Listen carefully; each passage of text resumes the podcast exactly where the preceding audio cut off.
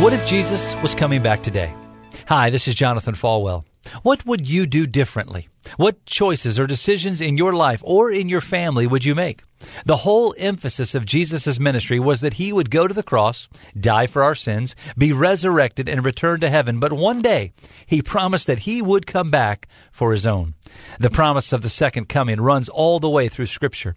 Every Christian denomination in the world has a part of its doctrinal statement and affirmation of the second coming of Christ. There are questions about when and how, but not what. The what is very, very clear in the Bible that Jesus is indeed coming again soon. This should be our perspective every day, living as though this is our last opportunity to love those around us or to tell someone about Jesus. The question Are you ready? One on one with Pastor Jonathan. To learn more, visit falwell.com.